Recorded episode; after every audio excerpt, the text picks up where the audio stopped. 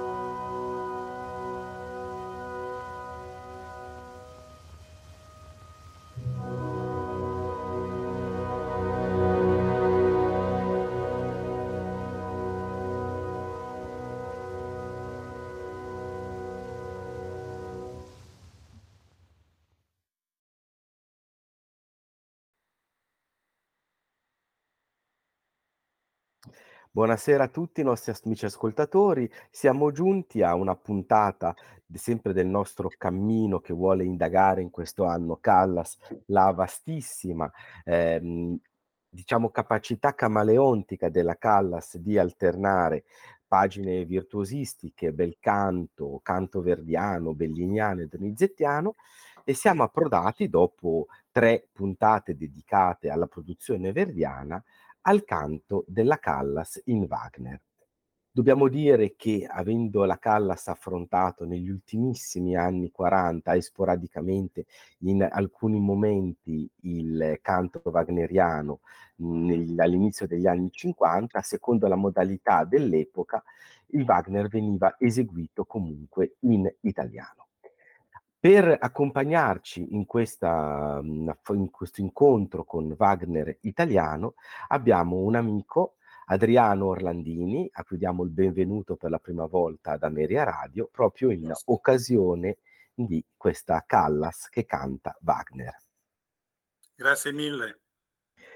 Allora, come eh, ho avuto più volte occasione di dire, ringrazio Adriano per la sua amicizia, per il suo affetto. So che ha della stima nei miei confronti e mi fa molto piacere perché è un eh, grandissimo piacere lavorare con lui perché è un dilettante nel senso settecentesco del termine, cioè di professione fa un'altra cosa, però ha quella passione davvero profonda legata a un libero piacere, quello che poi dovrebbe essere il nostro approccio nell'opera, nell'affrontare tanti problemi di vocalità ottocentesca e novecentesca. Evidentemente, essendo da 100, di 100, quindi facciamo un piccolo spoiler, evidentemente essere legati al Wagner in italiano è, è quasi un obbligo, anche perché sappiamo tutti che il più grande cantante appunto del Wagner italiano è, è di 100, giusto? Sul quale io ho scritto il mio primo libro. Es- esatto, quindi c'è il, il, tuo primo amore wagneriano. Il mio così. primo dei miei 12 libri, anche se sono ingegnere meccanico, ma il mio tempo libero l'ho sempre completamente dedicato alla ricerca sul melodramma e sui teatri.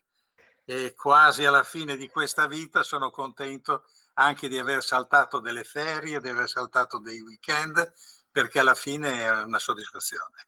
Vabbè, guarda, quello ti dico, io mh, ti seguo tantissimo e ti capisco perché anch'io non sono specificatamente orientato nell'ambito musicale.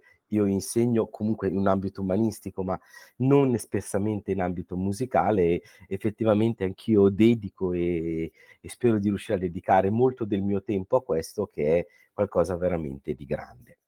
Noi dicevamo appunto la Callas come interprete wagneriana. Le opere che la Callas affronta di Wagner sono tre e sono il Tristano, la Valchiria e il Parsifal. La Valchiria fondamentalmente ha pochissimo, mhmm, diciamo, lascito ed esito nella nostra, perché non ci sono testimonianze discografiche. Certo. Debutta a Venezia nel, eh, nel gennaio del 49 e subito a seguito la replica a Palermo. La Valchiria è, è, se vogliamo, famosa per diciamo, essere in contrasto con i puritani, come abbiamo, di cui abbiamo parlato appunto nella serata di, di Bellini, e in cui avvenne, se, se così vogliamo, il miracolo, il miracolo Callas, cioè da eh, un, un, personaggio come Brunilde qualcosa di assolutamente agli antipodi che è il personaggio di Elvira, creando appunto grazie al, all'invito di, di Serafin questo, questo miracolo. Mentre invece sempre sotto l'egida di Serafin, abbiamo il, il Tristano. Che ruolo ha il Tristano Adriano nella primissima parte della carriera della Callas? Beh, diciamo questo, uh, la Callas arriva in Italia nel giugno del 47 per fare Gioconda all'Arena di Verona. Era stata una lotta dura con il grande soprano Zinka Milanov, nel senso che Giovanni Zenatello, grande tenore, poi impresario, voleva appunto fare la Gioconda con un grande soprano drammatico.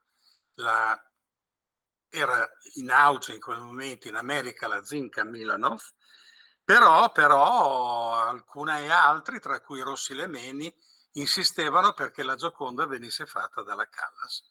E alla fine la Callas ha il sopravvento e arriva in Italia questa grande Gioconda con Richard Tucker e tanti altri, Carlo Tagliabue. Eh, mentre a Verona mh, Serafin pensa a una cosa.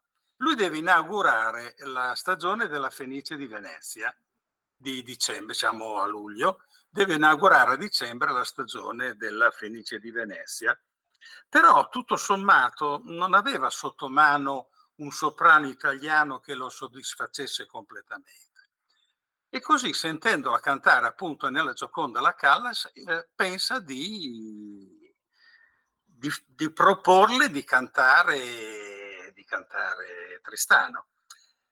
Però c'è da dire una cosa, la, la, Callas non sapeva assolutamente la parte e Serafin le chiede ma tu conosci la parte? E lei spudoratamente risponde di conoscerla.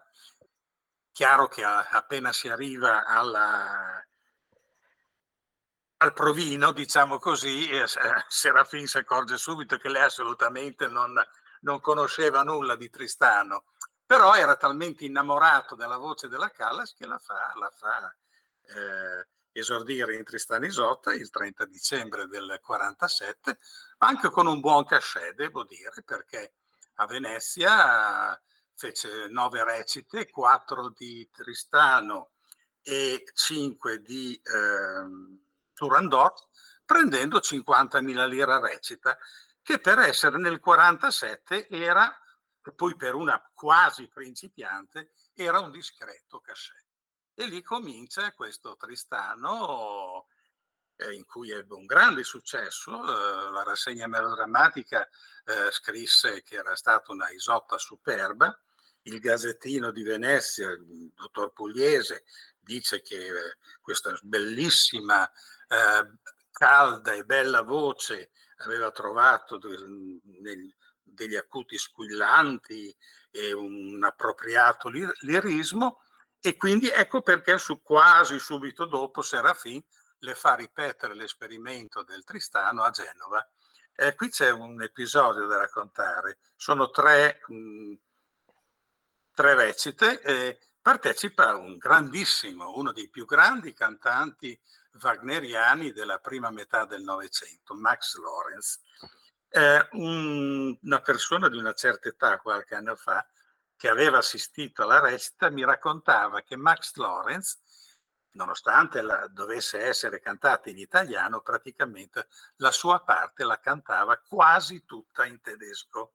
Si limitava a cantare in italiano nei duetti appunto che aveva con la Callas quindi solo, eh, e c'era e d'altra parte poi sono espedienti che abbiamo conosciuto tutti questi. De, de, io penso a quando nel 73-74 a Macerata Corelli cantava la Carmen in italiano e la Bambri la cantava eh, in, in, francese, quindi nulla di nuovo sotto il sole, ecco praticamente però fece, fece un, un, altro grande successo a Genova.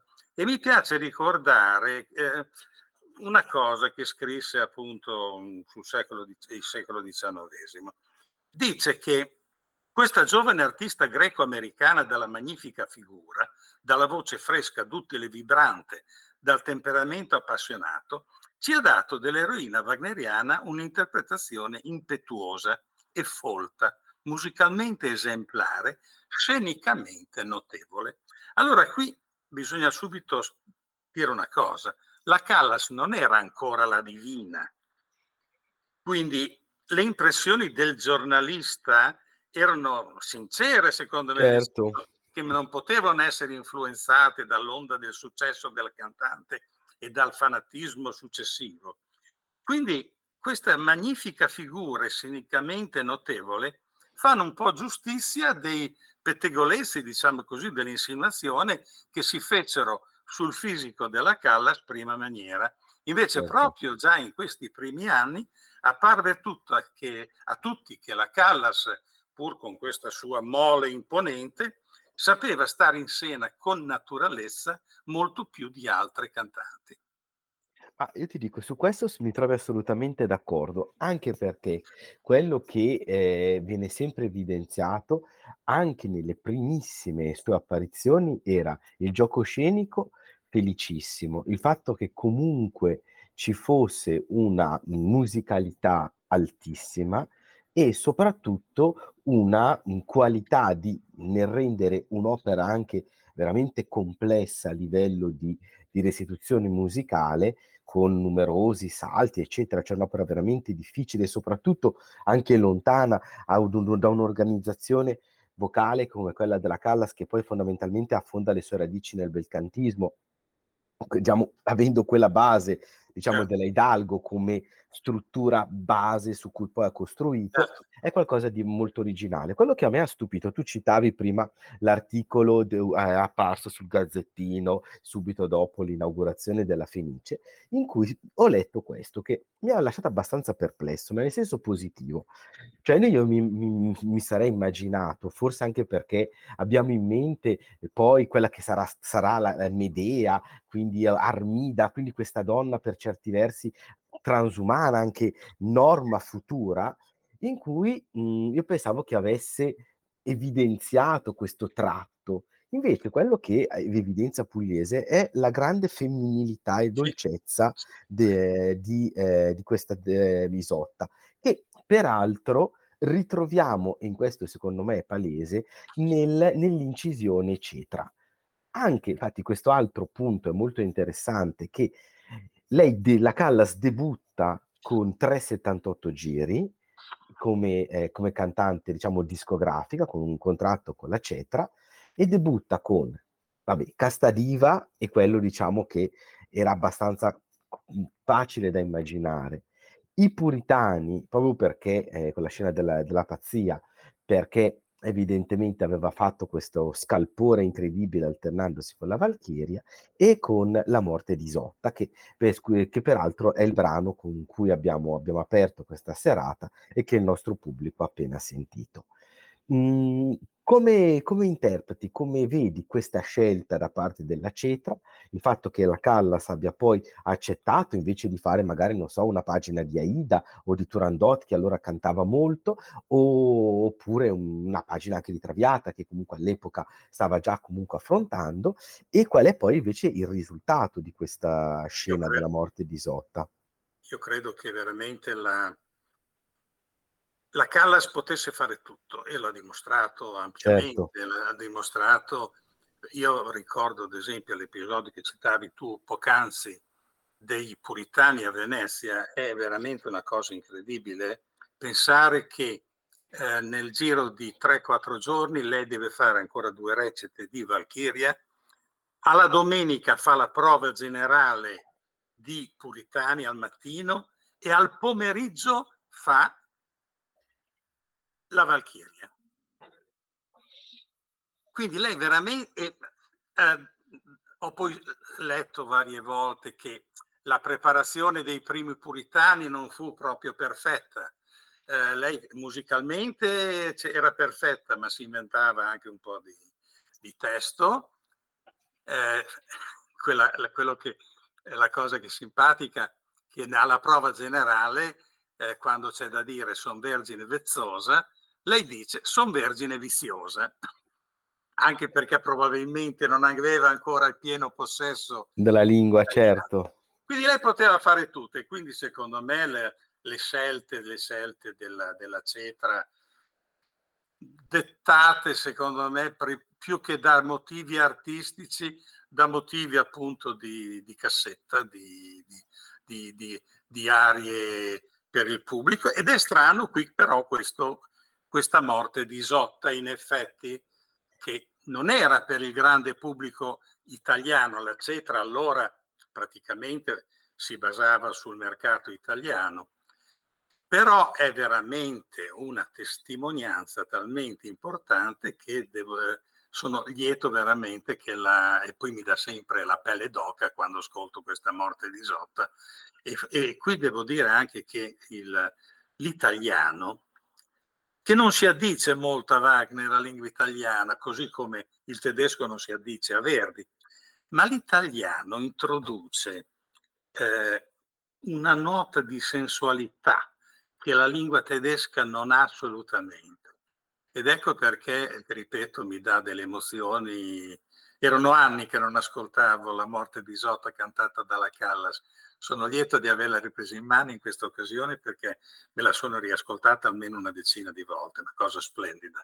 Come è stata una rivelazione quella che dopo ascolteremo, il, il Parsifal, veramente emozionante. Consideriamo sempre una cosa, che è una registrazione in cui la Callas ha 26, quasi 27 anni, quindi siamo veramente ancora all'inizio di una carriera che non fu lunghissima chiaramente, però eh, qui c'è una integrità vocale che è una cosa magnifica, è un'interpretazione, questo, questa interpretazione diversa in genere dalle cantanti tedesche. Cioè la, in, nella morte di Isotta la, la Callas è, è, rassegnata proprio dall'idea di essere rassegnata, non lì che aspetta la trasfigurazione e così via. E veramente a me ha dato i brividi questi giorni di ascoltarla. Sarà perché sto invecchiando e quindi certe cose magari ti fanno più effetto più di quando ero giovane. No, ma io devo dire la verità che comunque questa pagina io poi l'ho sempre trovata anche perché comunque anche il, al, per certi versi il clima è anche molto vicino al de non volerli vittime. Quindi io ho sempre visto questa, questa continuità tra il finale di Tristano e il finale di Norma. Secondo me due straordinari capolavori della Callas, evidentemente.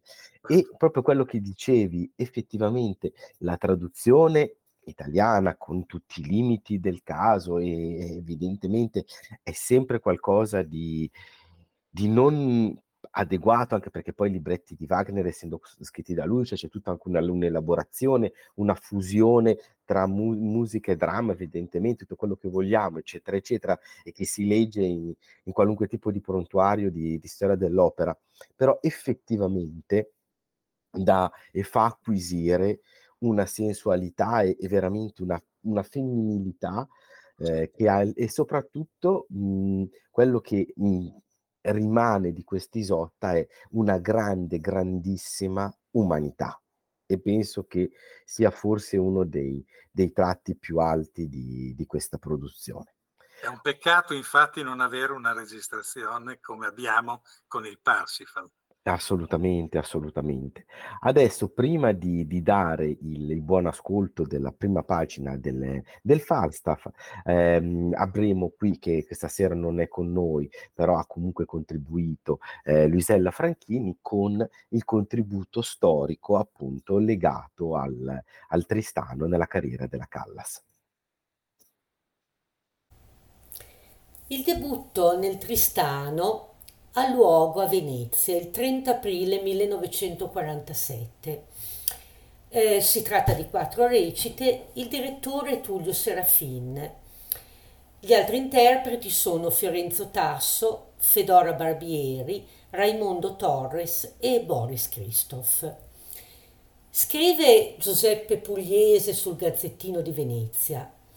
Isotta era il giovane soprano Maria Callas, artista di una sensibilità musicale non comune, dal gioco scenico felicissimo e sicuro, ha rivissuto la passione amorosa della sua parte più con dolce femminile trasporto che con druidica virilità. Ma la sua bella, caldissima voce ha trovato, soprattutto nel registro acuto, accenti squillanti ed un appropriato lirismo. L'anno successivo eh, abbiamo, 1948, abbiamo tre recite a Genova, 12, 14, 16 maggio. Il direttore è ancora Tullio Serafin e eh, gli interpreti, oltre a Maria Callas, sono Max Lorenz, Elena Nicolai, ancora Raimondo Torres e il vecchio amico della Callas, Nicola Rossi Lemeni. Superba questa Maria Callas, scrive il critico del secolo XIX Carlo Marcello Reitman. Magnifica figura, voce vibrante, temperamento appassionato, musicalmente esemplare. Di queste recite, come sappiamo, non abbiamo una testimonianza. Arriviamo invece alla prima eh, registrazione del ruolo di Isotta.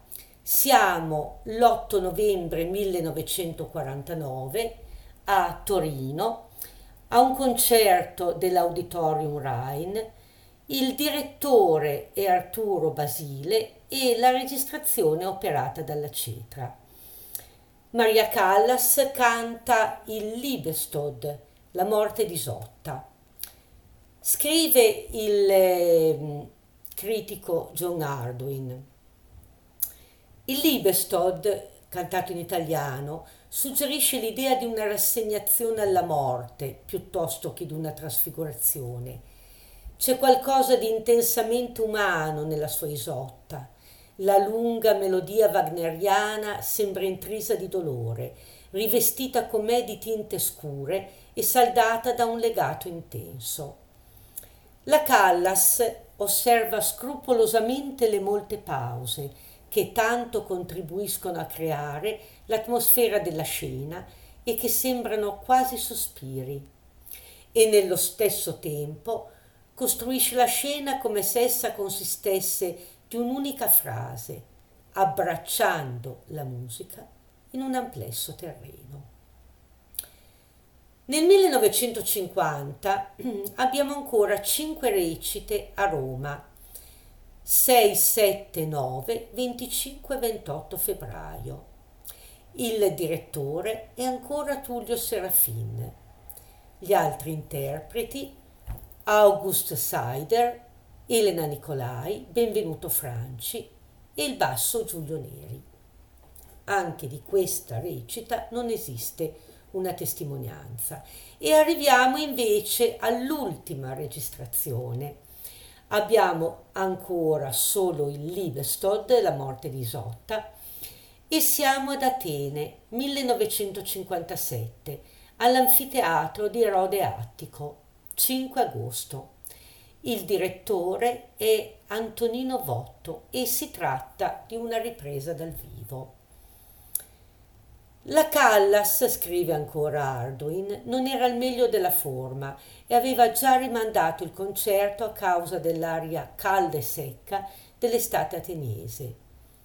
Il Liebestod viene eseguito di nuovo in italiano, ma l'interpretazione sempre secondo il critico, è meno distesa e più incalzante rispetto all'incisione della cetra.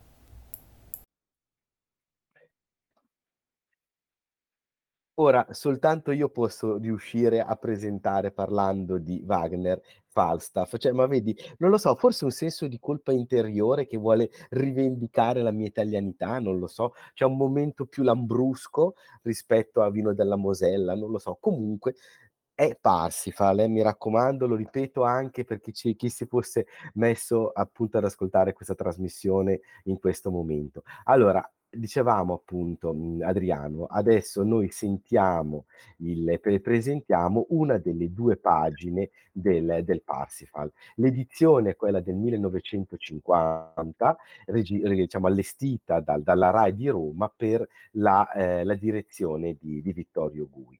Noi abbiamo appunto il primo, ehm, intervento è "Te chiamo puro folle" direi che possiamo dare agevolmente il buon ascolto e poi parliamo appunto della Kundry della Callas.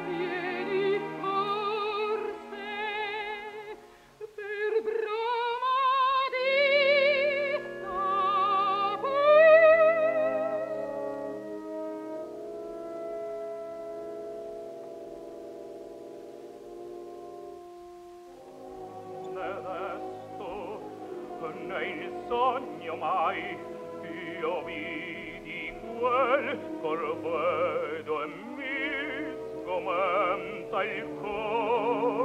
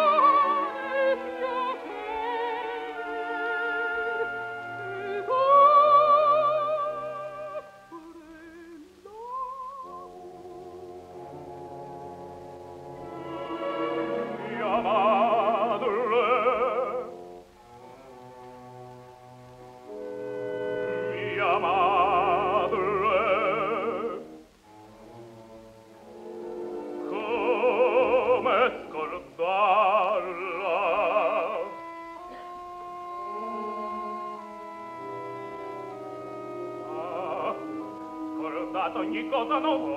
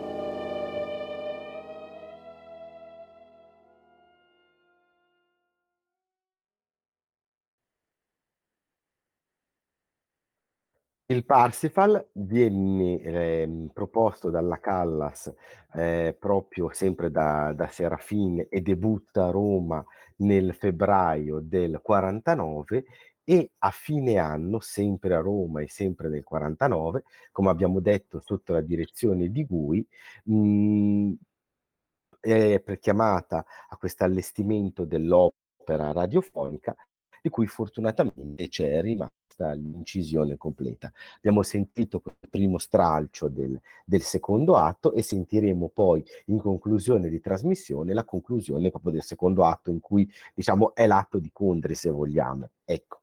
Una curiosità su cui spesso la critica ha evidenziato il tratto è che più una curiosità, tra le fanciulle fiore c'è anche Lina Pagliughi, quindi grandissima cantante e diciamo una fanciulla fiore veramente eccezionale, anche perché è una cantante anche di, di levatura altissima che ha avuto una carriera che secondo me non, non rispecchiava i meriti altissimi ed effettivi della Erano due grandi Lucie in quel esatto, due, gra- due, grandi Lucie al prezzo di uno, sì, cose che oggi farebbero tremare le vene i polsi, cioè non so neanche immaginare una cosa del genere. Anche perché era ancora in piena carriera la Pagliughi, no, eh? Eh, assolutamente, anche perché poi, cioè, soprattutto a livello di carriera radiofonica, poi fece ancora Traviata, Figlia del Reggimento, certo, puri, certo. anzi diciamo che la maggior parte delle incisioni che abbiamo della Pagliughi sono successive a questo Parsifal. Quindi... È molto strano questo fatto, eh, devo dire, questa presenza della Pagliughi in una particina, tutto sommato. Certo, certo, certo, ma Guarda, infatti è sempre sta ma è sempre stato così. Marla Pagliughi è una cantante che a me ha sempre destato un'enorme simpatia, anche perché l'ho sempre pensata una persona molto molto semplice e tranquilla, appunto, che se c'era da far la fanciulla Fiore la poteva anche fare, ecco, tutto qui. Mi fa ridere però la fanciulla Fiore. Sì, no, Avendo effettivamente conosciuto la Pagliughi allora, io la Pagliughi non l'ho mai conosciuta, però diciamo che era era un be era un bel fiore Era di una simpatia lei e suo marito, il tenore Montanari, erano di di una simpatia unica. Però avevano questa questa mania di mangiare e E quindi bere. Quindi mangiav non è che, cioè, erano proprio di buona Ma forche prima dell'opera, pri e questo me l'hanno raccontato in molti, prima dell'opera lei e Primo, suo marito Montanari, si mangiavano un pollo intero e si bevevano mezza fi mezza fiasca di Chianti. Perché dice che gli faceva bene alla voce, per dirti il personaggio. Eh Vabbè. E qui eh, ma mi sembra anche giusto, dai. Allora, abbiamo detto appunto anche in anche in questo caso abbiamo l'unica opera completa eseguita, evidentemente sempre in italiano, dalla Callas. Tra l'altro è anche noto, che poi non so poi neanche quanto sia, ehm, poi diciamo storicamente reale, il fatto che Pio ehm, Pio, ehm, XII poi, d disse di aver ascoltato alla radio il il il Parsifal e appunto gli consigliò di di cantarlo in tedesco e e lei disse: "Io preferisco cantarlo in italiano." Vero sì, vero no, comunque è un episodio che ha una certa notorietà. Oggi, mhmm, se noi prendiamo per esempio Giudici, stronca in maniera molto decisa questa edizione e invece Celletti ne apprezza la la qualità vocale, l'integrità vocale. Io devo dire che ho risentito appunto recentemente questa questa edizione e devo dire che comunque la qualità vocale è straordinaria, la resa espressiva è di livello. Capisco che agli oro agli orecchi di oggi possa sembrare anche una zavorra pesante la lingua italiana, però dall'altra parte è un'edizione comunque di livello e soprattutto, e poi infatti questa era una domanda che volevo poi farti in chiusura, in generale sul sul Wagner in italiano. Quanto poi effettivamente è così sbagliato cantarlo in tedesco anche in in Italia? Cioè, mhmm, è forse anche un po' una provocazione, poi torniamo a parlare della Callas, ma quello che mi diceva sia una mia zia che anche mia nonna, cioè negli anni '30 e negli anni '50 Wagner aveva una notorietà in Italia altissima, Certo. Quasi non dico però insomma veramente vicina alla notorietà che poteva avere Verdi. Oggi diciamo che, soprattutto per il pubblico medio italiano, Wagner è più una questione diciamo intellettuale che una questione di pelle e di sangue, ecco. Quindi forse la traduzione in italiano non era così sbagliata a No, no, livello di aiutava, aiutava. Ma non solo per Wagner, il il il il grande successo di Werther in Italia è stato anche il fatto che venisse cantato in italiano. Se l'avessero cantato in francese, le le le tutte le arie famose di Werther, "A non mi ridestare" così, no no non non sarebbero diventate famose. Il pubblico sai la cultura allora era Certo. era il popolino che andava a teatro fortunatamente, che occupava gli oggioni, che facevano fila dei giorni interi. Però il fatto sicuramente il fatto di cantarli in italiano aiutava, ecco. Anche se, anche cantato in italiano, Wagner resta sempre abbastanza ostico per le nostre orecchie. Lo dice uno che è appassionato di Wagner, però è appassionato solo io sono appassionato solo di certo Wagner. Io ascolto sempre, anche stamattina mi sono ascoltato di nuovo il Lohengrin. Io adoro il Lohengrin. Ehm, se devo salvare, ehm, 10 opere, stavo per dire 5, 10 opere salvo Tristano e Lohengrin di Wagner. Ehm, però ci sono certi pezzi del Crepuscolo, del Sigfrido che durano mezz'ora. Sono son Certo. pesanti da digerire, per soprattutto per chi non ha cultura musicale, quindi capisco che da un certo momento in poi il, ehm, Wagner in Italia abbia subi subito una certa diminuzione di interesse, però ripeto, il primo atto della Valchiria e tante, tante altre cose sono, certo. sono impagabili. Ecco. Ma allora, mh, mhmm, qual è la, secondo te la caratteristica dell'approccio al Parsifal della Callas?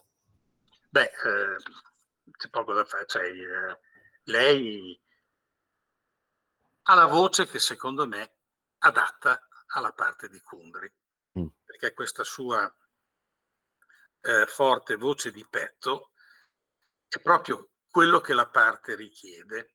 Poi questo suo timbro particolare non è un inconveniente nel proiettare le ambiguità della natura di Kundri e poi riesce a affrontare con facilità le frasi isteriche e altezzose che ci sono alla fine del secondato.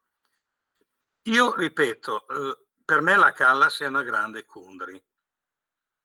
Non dico a livello della Marta Mödel, ad esempio. Certo. Però, però diciamo che se soprattutto, perché c'è da dire anche questo, fosse stata diretta da un direttore tedesco, mm pensiamo a un Furtwängler certo. o a un Knapperbusch, secondo me sarebbe stata una grande, grandissima Kundri.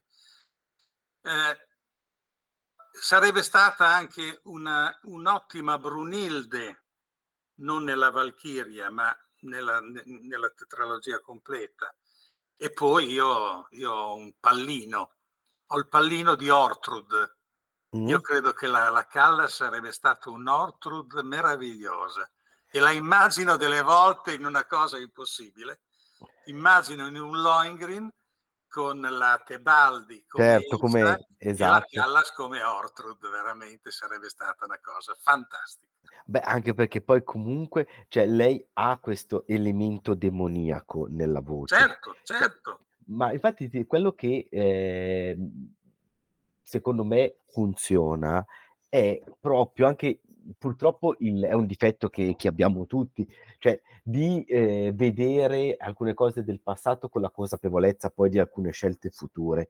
Però un, l'elemento eh, luciferino che sarà uno degli elementi fondamentali del, della straordinaria qualità della sua Lady Macbeth, secondo me si, mh, mhmm, si, si, si, mostrano palpabili in queste edizioni. Tu dicevi appunto anche come Ortrud, ma sicuramente l'elemento di... Mh, mhmm, diciamo elemento magico, elemento di strega, elemento demoniaco, che per certi versi sono presenti comunque in questa figura in cui rivive appunto anche qualcosa di, di Maddalena come qualcosa di Salome, cioè insieme danno questa caratteristica. Ecco, secondo me, ma questa è una questione mia, se forse una nota che manca, ma è un pochino la caratteristica della Callas, è una morbidezza, se vuoi, profondamente sensuale. Ecco, mh, una nota, però dall'altra parte c'è questa acquisizione di una voce veramente rigogliosissima, sì. piena con quella sua screziatura particolare, ma fatto fermo questo aspetto, è una voce anche omogenea in tutta la linea, cioè ha quella sua, diciamo, particolare vibrazione, che è proprio la vibrazione Callas, per, soprattutto negli anni dell'affermazione, quindi ancora era assolutamente controllata e di qualità, eccetera, eccetera, che però non è, diciamo, canonico come in modalità vocale, però si attaglia molto bene alla restituzione. E poi ha un'altra cosa che è proprio tipicamente sua ed è la sensibilità del, del fraseggio, cioè lei certo, comunque ha un, en- entra in, nel personaggio in maniera formidabile, ecco questo sicuramente. E devo dire che eh, effettivamente quello che dicevi, sì, forse in un altro contesto, in un'altra direzione, anche perché Gui è un grandissimo maestro, però si percepisce che non c'è, no. diciamo, non so come dire, una, una quotidianità, una frequentazione certo, con, certo, con, con certo. Wagner. Ma neanche con Serafin, penso, quindi e qui, vedi, lei veramente riesce a, con molta incessività, riesce a fare sia la Kundri eh, seduttrice, sia la Kundri che è contrita e penitente. quindi riesce veramente a entrare dentro al personaggio. E ripeto, per una che ha 26-27 anni non è poi così facile, anche perché poi non furono fatte molte prove eh, di, questi, di questi Parsifal, anche perché nel frattempo la sua attività era diventata veramente fitta, quindi... Certo. Quindi eh, mi piace, se mi permette, un ricordo di Zeffirelli. Assolutamente. Di Zeffirelli quando lei fece il Parsifal all'Opera di Roma. Eh, Franco si trovava a Roma per disegnare le scene e i costumi di Come vi piace di Shakespeare. E rammenta di essersi, essersi recato nell'atelier del, del teatro dove venivano confezionati appunto i, i costumi e andò nella, ehm, nella sera successiva a quella della prova generale del Parsifal e, e scrive non c'era modo di rimediare una sarta che si preoccupasse dei miei costumi. Erano tutte affaccendate intorno a masse di tulle multicolore e tutte parlavano della nuova cantante, di quel fenomeno che avevano ascoltato la sera prima. Lì per lì ho sentito di odiare quella donna che mi privava di una giornata di lavoro. Quella sera però sono andata a sentirla cantare nel Parsifal e subito, come migliaia di altre persone, sono stato conquistato dal fascino di quella calda personalità, dal suono particolare di quella voce.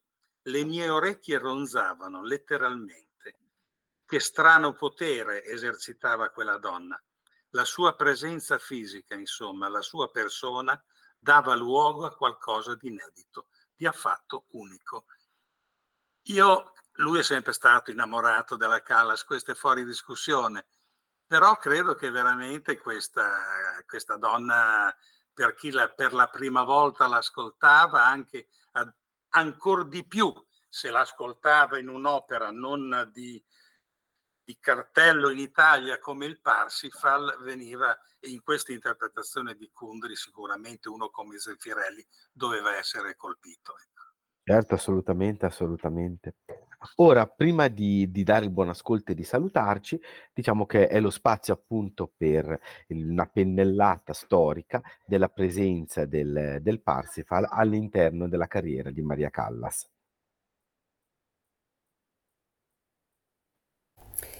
Il terzo ruolo wagneriano di Maria Callas è quello di Kundry nel Parsifal.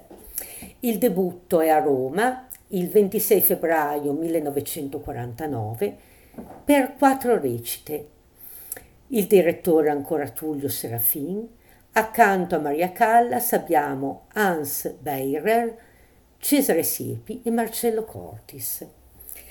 Renzo Rossellini sul Messaggero saluta con affetto il ritorno di Serafin, concertatore lucido e profondo, e dedica poche parole elogiative a Maria Callas, evidenziando gli eccellenti mezzi e definendo la cantante ben educata alle esigenze del palcoscenico. Di questo debutto non esiste testimonianza. Arriviamo invece alle recite di cui abbiamo una testimonianza. Siamo ancora a Roma, ancora nel 1949, 20 e 21 novembre all'Auditorium RAI. Il direttore è Vittorio Gui e accanto a Maria Callas abbiamo Alfredo Baldelli, Boris Christoph e Rolando Panerai. Questa esecuzione in forma di concerto ha luogo in due serate, 20 novembre il primo atto, il secondo e il terzo il 21 novembre. Questa registrazione della RAI, scrive John Harrowin, è l'unica documentazione completa della Callas in uno dei suoi tre ruoli wagneriani. E sebbene Kundry non fosse una parte di primaria importanza nel suo repertorio, riesce tuttavia a illuminare la musica di questo affascinante personaggio con le sue singolari doti interpretative. La traduzione italiana, inoltre, conferisce al personaggio un languore inedito e insinuante. Kundry ha un ruolo marginale nel primo e nel terzo atto, mentre nel secondo emerge la figura della tentatrice. È curioso sentire nella scena delle fanciulle in fiore la prima fanciulla di Lina Pagliughi. Probabilmente è la prima volta che due celebri Lucie si trovano nella compagnia di un Parsifal. Non è il caso di cercare nella Kundry della Callas chissà quali profondità interpretative, ma la vibrante passionalità del suo canto. Ora, prima di, di salutarci e di appunto lanciare l'ultimo ascolto, il finale di, di questo Parsifal, vediamo un pochino Adriano se vuoi ancora dire qualche cosa prima di, di chiudere la tua trasmissione. Sì, mi piace rifarmi al discorso che facevamo prima della, Val- della Valchiria e dei puritani di Venezia. Dopo questi puritani cominciò a essere usato il, la definizione di soprano drammatico di agilità, che prima non esisteva. E fu un fatto veramente incredibile, appunto, il, che una, un, un, soprano che aveva fatto Brunilde la sera prima facesse Elvira dei Puritani la sera successiva. E infatti sempre lo stesso Zeffirelli ebbe a dire Ciò che riuscì a fare la Callas a Venezia ha realmente dell'incredibile. Bisogna avere la più assoluta familiarità dell'opera per rendersi conto della meta che aveva raggiunto quella sera. Era come se oggi, qui Zeffirelli si riferisse a una ventina, 25, a 30 anni dopo, è come se oggi qualcuno chiedesse a Birgit Nilsson, famosa per la sua voce wagneriana, di sostituire su due piedi Beverly Seals, che è uno dei massimi soprani leggeri del nostro tempo. E in effetti il discorso era questo. Certo, Anche la, la, eh, uno che ha sentito le registrazioni, la, uh, la Carosio. Margherita Carosio, che doveva sostenere quella parte nei puritani, capisse che effettivamente c'era Vabbè, c'era un abisso, certo. Era un certo. abisso, certo. quindi pensare alla Margherita Carosio con questa voce leggera, bella ma leggera, eh, e pensare al cosiddetto vocione della Callas, che però nei puritani non è un vocione, ma una voce che si adatta a tutte le caratteristiche della scrittura vocale, è veramente incredibile. Assolutamente, assolutamente. Anche ecco perché... perché io sono un cosiddetto vedovo Callas. Ah, esatto, sono un vedovo Callas. Eh, diciamo che eh, sono più un nipote Callas, ecco, diciamo che anche perché io comunque quello che a me ha sempre sbalordito della Callas è che io appunto, noi ci siamo conosciuti eh, parlando di Pertile. Pertile l'ho sempre sentito comunque di molto lontano. La Callas, che comunque quando io ho cominciato a frequentare il mondo dell'opera, era mh, appunto Pertile cantava una quarantina d'anni prima, 50 anni prima, quindi cioè, Callas ormai sono quasi 70 anni che è fuori carriera, 60 anni. Cioè io vedo nella Callas è comunque molto più ieri rispetto a, a quello che era Pertile nel, negli anni 80. Ecco, e questo è un altro elemento della, della grandezza della Callas. Cioè, la Callas comunque è, eh, è, è veramente di una attualità incredibile, benché siano passati comunque eh, 70 anni. Cioè, questo è, anzi, da, da queste edizioni eh, anche più di 70 anni, si parla di 75 anni. Cioè, veramente sono cose che sbalordiscono perché è, assolutamente non, non, è invecchiata a fronte di, di, tantissime altre cantanti, anche più recenti. Eh. E sono a volte stanno diventando inascoltabili alle nostre orecchie. Assolutamente. Non faccio nomi, però ci sono dei soprani che erano in auge negli anni eh, 60, 70, anche che quando li ascolti capisci già che sono datate la Maria fortunatamente non è ancora datata, l'ascoltiamo sempre molto volentieri. Assolutamente. Allora, io ringrazio ancora Adriano che Grazie a voi. È stato un piacere. Con noi questa serata, siamo sempre tra, tra, amici ed è quella cosa secondo me più bella e vincente in generale di Ameria Radio e di questa rassegna Callas che ormai svolge quasi, quasi al termine, mancano ancora qualche incontro da qui a dicembre, quindi veramente grazie Adriano e speriamo di, di rincontrarci prossimamente con, con altri, in altre manifestazioni. Comunque le, l'ultimo ascolto è A crudelle gli altrui dolori atroci nel cor tu senti, l'edizione è evidentemente quella del 50, con l'orchestra della RAI di Roma sotto la direzione di Vui. Buon ascolto a tutti e buonasera e ancora grazie Adriano. Grazie a Valerio, grazie a Paolo e grazie alla pazienza degli ascoltatori.